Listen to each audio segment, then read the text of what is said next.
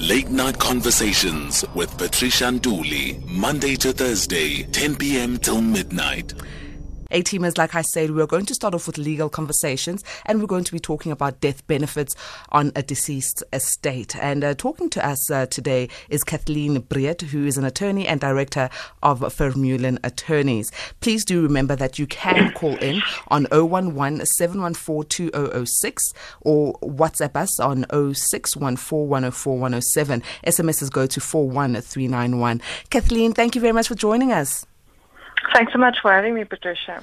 Now, Kathleen, firstly, I think it would make sense for us to, to have an understanding of who are beneficiaries on a deceased person's estate. Because sometimes we feel that just because I'm a person's child or wife or second wife or, or cousin or mother or father, that automatically I've got the right to their estate once they are deceased. So we have to firstly distinguish between people who die with or without a will or a testament. So obviously, best case scenario is if someone actually drafted a will, because then they get to choose whoever gets to inherit the estate. So obviously, if it's a situation where there's a will, then the people that you nominate to be your beneficiaries will be your beneficiaries of your estate. If you don't have a will, then we go to basically the old Roman Dutch law where the law makes the decisions as to who gets your estate. So that's where your children will get your estate or your wife will get your estate. If your wife has been predeceased, you don't have children, your mom or your dad will get your estate. So there you go into all those pedantics. So it's very important actually to do have a will to make sure that the people you want to be taken care of when you actually leave this world are taken care of. And not to go into the Interstate Act and laws, because that's just really it. Number one, it takes extremely long, and number two, it's a very complicated situation. But sometimes, Kathleen, we find that employers assist employees to take out policies, whether it's a life insurance policy or it is a funeral policy or one of those that would perhaps cover your pension fund. And on those documentation, you will then fill out the people that you nominate to become beneficiaries. And then later on in life, you get a will. And perhaps you put other people on your will. So instead of putting your two children and wife on that will, you put your new wife and perhaps an uncle and an aunt, and you forget about the other people that were nominated on your pension fund or your life insurance policy, but on your will it's something else. How do we then match those discrepancies when the person has passed on? So what happens is if you take out a policy, obviously you get to choose a beneficiary. So if you don't ever change that beneficiary, then the holder of the policy or the insurer obviously has to pay out to whoever you chose as a beneficiary. So if it's 20 years later and you nominated your ex-wife no longer in the picture, that beneficiary was never changed and you are deceased, that beneficiary is not changed and your ex-wife will get everything in terms of that policy. So that is the insured, that's his responsibility to actually go and change the beneficiaries. So the will, what is important to understand is the will stands separate from all these life insurance policies, funeral policies, all these things where you get to nominate a beneficiary. The will, you nominate specific people, and in terms of beneficiaries for all these policies, you can nominate completely different people, either willingly or it could be a situation where things have changed and you literally just forgot to go and update those details. So the will and the beneficiaries on any policy stand separate. Sure. Yes. I hope A-teamers, you are tuned in, because these are things that we need to take care of. There's a lot of deaths going around, and sometimes it's not because of illness. Sometimes it's deaths that were unexpected. So if you do have beneficiaries and you've got policies, I think now is the time for you as an A-teamer to sit down with your financial advisor, whoever your insurer is, or your lawyer, to look at those beneficiaries and that will and make sure that there's not much discrepancy, or you change and put the correct people. Call in A teamers and interact with us as we speak to Kathleen Breedt, an attorney and a director of Vermeulen Attorneys. The number to dial in on is 011-714-2006. You can SMS on 41391 or WhatsApp on 0614-104-107. Kathleen, we're going to take a bit of a break. When we come back, I'd like us to look at a scenario that is potentially a scenario that could emanate when it comes to these issues of death benefits. Late Night Conversations with Patricia Nduli, Monday to Thursday, 10 p.m. till midnight. It is exactly 22 minutes after 10, so it's 22:22. If you are a person that looks into numbers, this is your lucky time. Maybe write these down and you might win something. Who knows? SAFM 104 to 107, leading the conversation nationwide. This is Late Night Conversations, and my name is Patricia Nduli. We are talking to Kathleen Breedt, who is an attorney and director of Vermeulen Attorneys. The number to dial to interact with her is 011-714-2006. Alternatively, 011-714-4045. You can also WhatsApp us on 0614-104-107. SMSs go to 41391 and they are charged at R1.50. Let me go to a voice note before we go back to Kathleen. All right, it seems that there's a bit of a technical issue here on our system. We'll come back to the voice notes. Let me remind you that Kathleen is an attorney and director of Vermeulen Attorneys. We are talking about death benefits. Now, Kathleen, here's a scenario here. So Lara is, has had a very sad predicament. Her husband, John, passed away, and and when he died, there was a death benefit policy from a particular insurance company to which he was subscribed to. Then the nominated beneficiary of the death benefit was John's father. Now, it sounds complicated, but John's father then passed away 2 years before John passed away. But he was the nominated beneficiary. Now, the estate for John's father was at the time of John's death and not wrapped up. And now the executor of the estate of John's father has laid claim to the death benefit to be paid into the estate. The wife, Lara, feels that the benefits should occur to her. She was his wife after all. Does the fact that she was, for the most part, financially dependent on John and was his wife not mean that his assets should automatically be hers, alongside with that of John's father's? So it's an interesting scenario. So in our law, once we have nominated a beneficiary, whoever, specifically for a life benefit, whoever is your dependent makes no difference as to who the beneficiary is that you've nominated. So the nominated beneficiary will always be the person that receives the benefit. Then the second thing that we have to remember is that a person cannot get a death benefit. So you can't be the nominated beneficiary any longer if you've been predeceased. So obviously, once your dad passed away, he fell away as the beneficiary, and because he never, the actual the owner of the policy never decided on a new beneficiary, the policy stands at the time of his death. The policy had no beneficiary. So what happens in a scenario where there's no beneficiary that's been nominated is that the benefits will literally just go into the estate. So if there was a will, for example, and if the will had said Laura would inherit everything, Laura being his wife, then obviously she would have inherited the life policy proceeds together with everything else. If the will had said that it would have gone, for example, to Ben's daughter or his son or his previous wife or whoever, then the will would have been honored and all of the money from the life policy would have gone together with the money in the will. No. So, I know this is going to sound like I'm being very prejudiced against us women or against men, but does being his wife mean nothing in terms of the benefits being paid out to her? So, no, that's the thing. Is once you have the right to nominate a beneficiary, then obviously you can nominate whoever you feel like. So that's why it's important for husbands and wives to, number one, be honest with each other, and then obviously to make these plans accordingly. So if you're the wife of someone who works full-time but you're a stay-at-home wife, then obviously it's important for your husband to make sure that life policies are in place, but then obviously for you as a wife, it's important to make sure that you are the nominated beneficiary, most especially if there's children involved who obviously will be dependent on the proceeds of a life policy if something were to happen. So it is very clear that when it comes to such things, we need to be honest and open with each other as family members and as partners, because if I am dependent on my partner for my daily living and my partner passes away and I was not nominated, that means even the children that are within this family are not going to be benefiting from this particular deceased estate.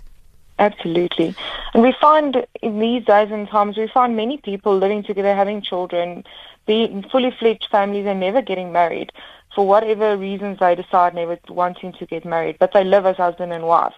Especially in those circumstances, it's important to get things in place to make sure that the wife or the husband, or well, the woman or the man, in the case of one passing on, would be protected. So in such circumstances, you can get a cohabitation agreement, or if there's children involved, you can get a parenting plan in place. And like I said, you can make sure there's life policies in place and so on. But it's important, most especially if you're not married and you know there's no will protecting your rights in the event of your life partner passing on. Let me go to Anonymous, who's on the line. Atima, good evening. How are you? Very well, thank you, my darling, and good evening to you and your guest as well. And thank you for bringing your guest on the show. I just want to ask one question, two questions. One, if you are married and the community of property, and you leave a will behind, and then you decide you want it changed. You don't want your wife or your children to have your assets or whatever assets you have. Is it possible? And if you give it to somebody else, would there be a problem? Would the children or the family or the wife, would they fight for the assets if a will is made up for somebody else instead of the wife and children? That's question one. Question two is, how many wills are you allowed to make? And if, say, you change the will, if you change a will, do you have to notify the individual? Originally, when you made the first will, now you want to change the will, maybe a second will. And do you notify the individual that that person is no longer in the will? Thank you very much, Anonymous. Let's allow Kathleen to respond to you. Kathleen, two very important questions there. So I'm going to break it down into two parts. So in the first place, one must remember, if you're married in community or property, you and your spouse's estates become one estate. So if one of the spouses die, the other person automatically gets the entire estate because it becomes one estate. So that's the first important thing. And the second thing is that obviously when you're married in community or property, you and your spouse need to do a joint will, because obviously the assets belong to you together. And then sometimes there will be circumstances where the husband and the wife passes along at the same time. So then obviously you would say if the people died simultaneously, then the assets will all go to the children. And if there's no... Okay, so the second one was the will issue. Yes. So, and the second question I remember she asked is if you have to notify the beneficiaries of a will, whether you changed your will. You don't have to notify anyone what is in your will. What is important, though, a will is not something that's registered in some office where anyone can find it. A will is a paper that's signed. It can literally, you can draw it up in your own bedroom and just make sure that two witnesses have signed it, and then it's a binding will. But what is important, obviously, is that someone must know about the will so that it can be found and it can be executed. If you're the only person that knows about your will and you put it in a safe, no one else knows about it, then it's never going to be executed upon your death. So no one needs to know what's going on in your will. You don't need to inform the beneficiaries of your will whether they are beneficiaries or whether they are not beneficiaries anymore. That's up to you to decide. It is, however, important, obviously, to make sure that a copy of your will is with someone like a banker or your accountant or someone that you know you can trust, or even with your attorney, so that upon your passing, obviously, there is an official copy somewhere that someone can actually act upon. All right, Kathleen, let me go to that voice note. Hey, guys, this is Tanda. I have a question, guys. How old do you have to be to get a will or to be allowed to write a will? Yeah, what age do you have to be allowed to have a will? All right, Kathleen, could you respond to that for us, please? Yes. So in order to execute a will, you have to be a major, so you have to be older than 18 years of age. Up until the age of 18, your parents obviously make decisions in terms of your money-wise. You don't have your own estate, so in that regard, it's not separate up to the point that you turn 18.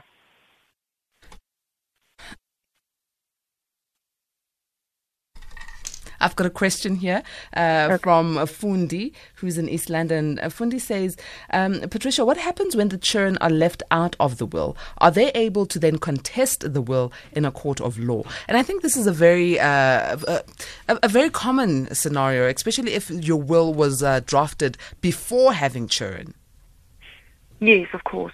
So for the most part, the will be executed as it stands. There are obviously some legal disputes that you can raise against the will. You can go against the formalities, for example. So if the will wasn't signed by two witnesses, if a beneficiary of the will, for example, is suspected of having murdered the person that's deceased, such grounds, formality reasons. Then what we can also do is we can look at the will. We can say, listen, the will is 40 years old. It's obvious that it's no longer valid. There's been children in between. For the most part, though, if the will was executed properly, if it hasn't been replaced by a new will and the person knew full well that there was a will in place, it will be executed as it stands. Let me go to another voice note here.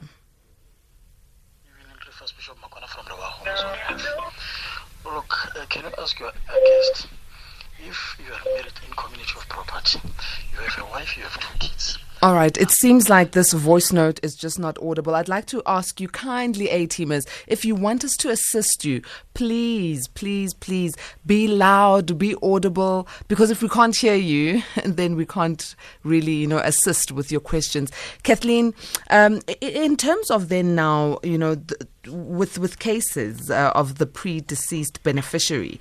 Could you take us through that? Because I know that there were some cases in 2011 where the Supreme Court of Appeals had to consider a matter with some facts around beneficiaries of death benefits preceded the policyholder.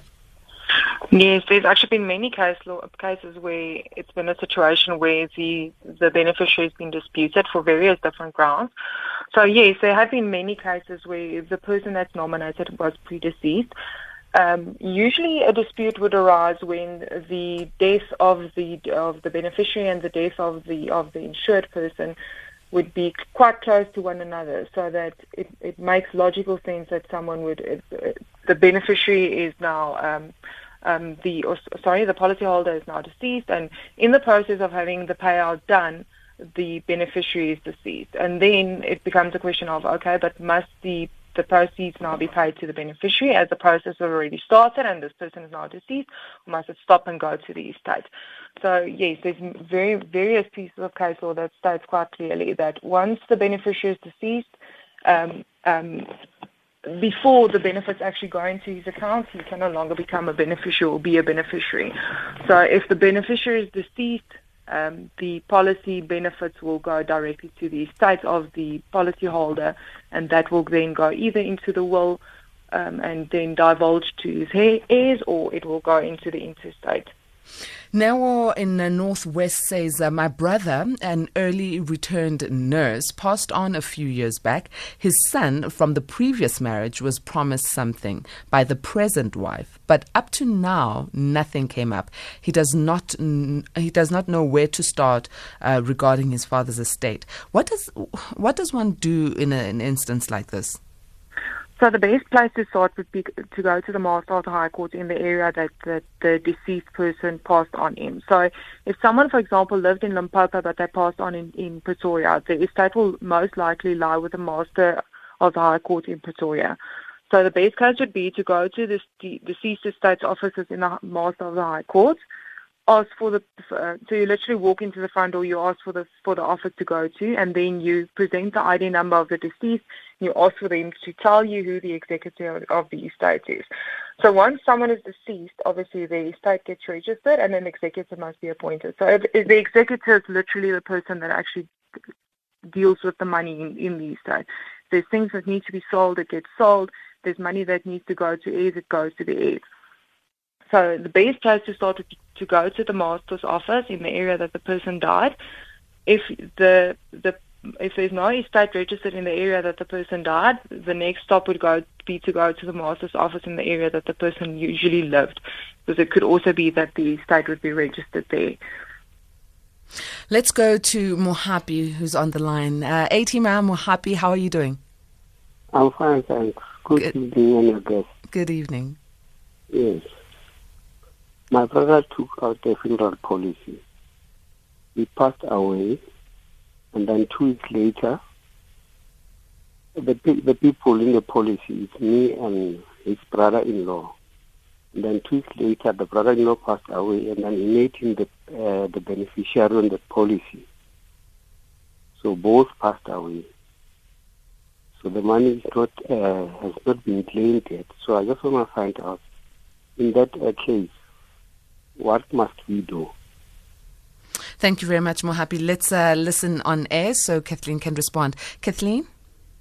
I didn't quite get the second half of the question, but what I did hear is that the brother passed away, and then so the one beneficiary is still alive, and the one beneficiary is now deceased.